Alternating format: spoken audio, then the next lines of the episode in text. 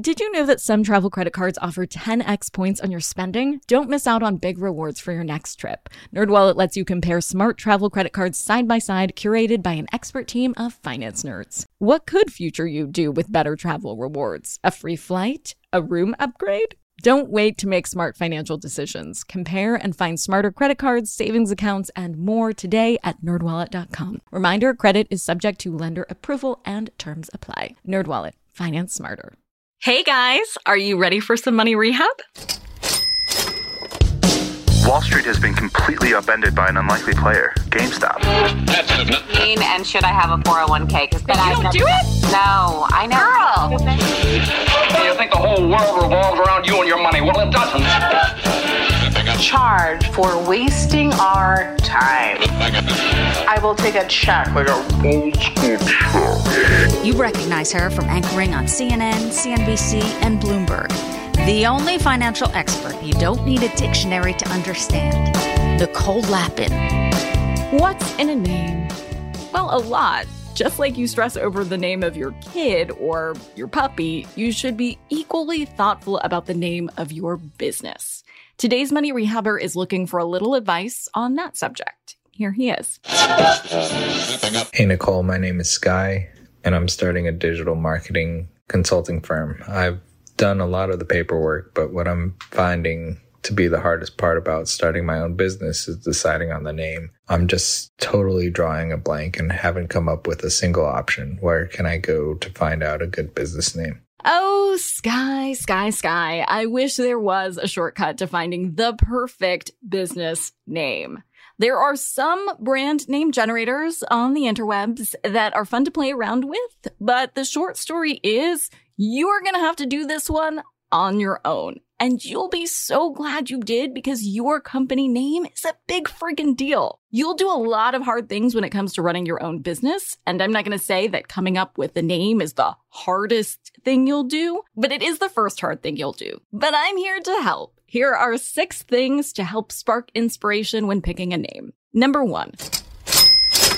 Go dictionary diving. When the founders of Twitter were naming their company, they literally opened up the dictionary and found the entry for Twitter.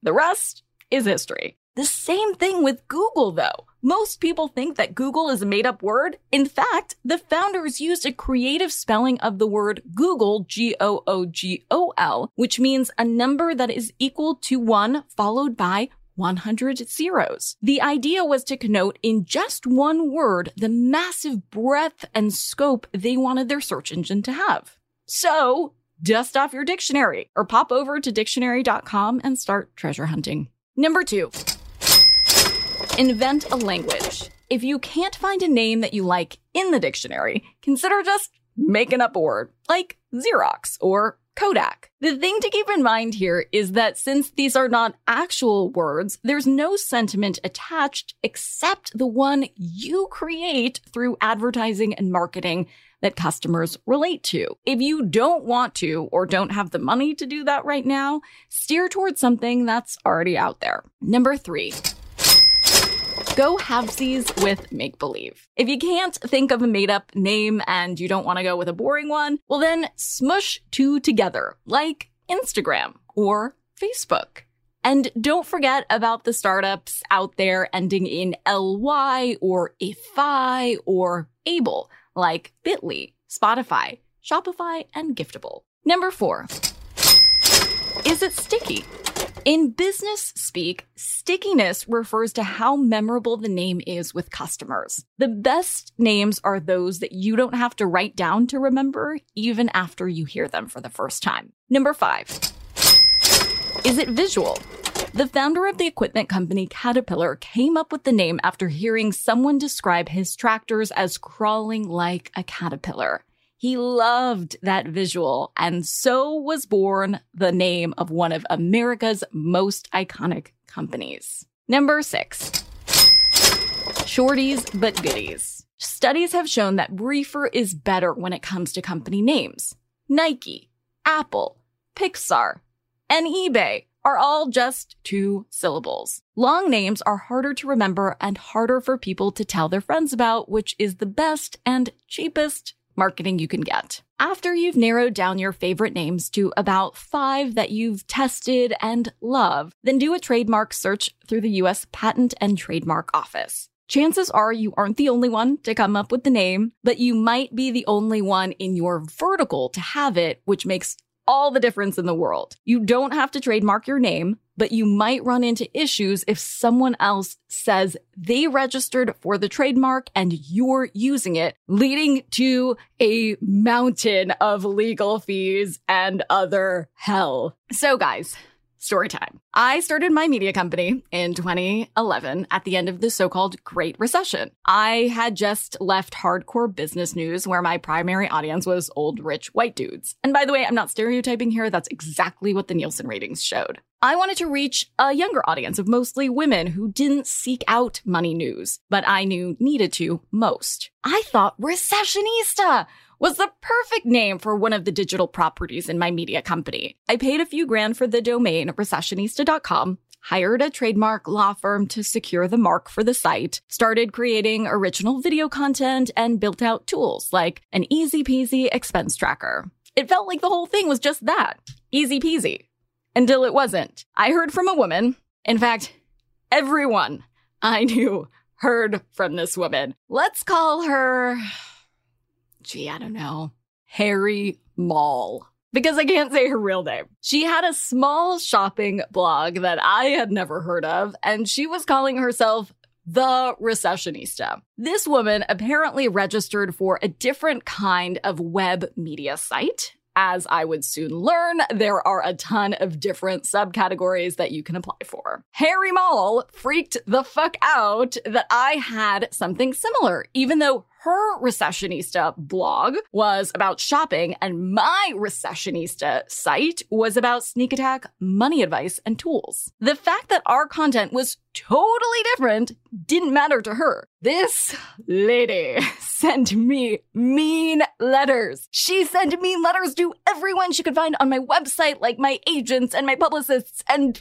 all the people, like my fifth grade teacher. No, that's not real. But she harassed me on social media like crazy, like mean stuff that I never responded to until now. And then Harry started suing me. I was happy to each have our own recessionista thing going on. Like you do you, Harry, and I do my recessionista. But she was not backing down. And you know me by now. I don't back down either. But that meant I was going to be paying tens of thousands of dollars defending myself against this lady on a Lapin destruction mission.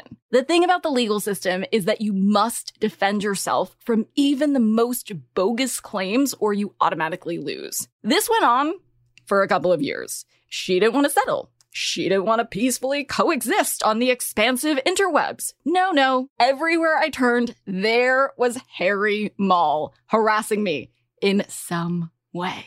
Thankfully, time, although it still stings, as you can imagine, and economic trends worked in my favor. As my first book was coming out and the recession was long in the rearview mirror, I expanded my money and content offerings online, folding recessionista.com and the Rich Bitch brand into my website, NicoleLapin.com.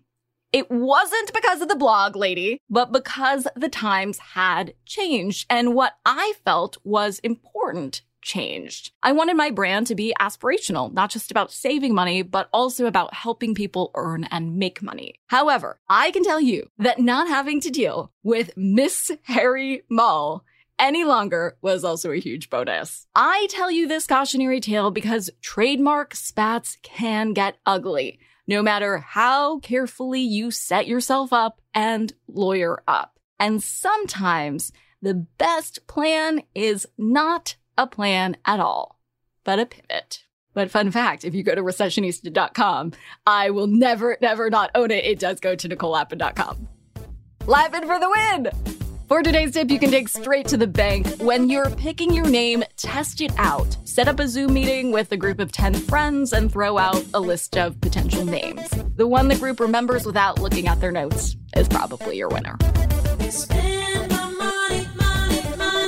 Money Rehab is a production of iHeartRadio. I'm your host, Nicole Lapin. Our producers are Morgan Lavoie and Mike Coscarelli. Executive producers are Nikki Ettore and Will Pearson. Our mascots are Penny and Mimsy. Huge thanks to OG Money Rehab team Michelle Lands for her development work, Catherine Law for her production and writing magic, and Brandon Dicker for his editing, engineering, and sound design. And as always, thanks to you for finally investing in yourself so that you can get it together and get it all.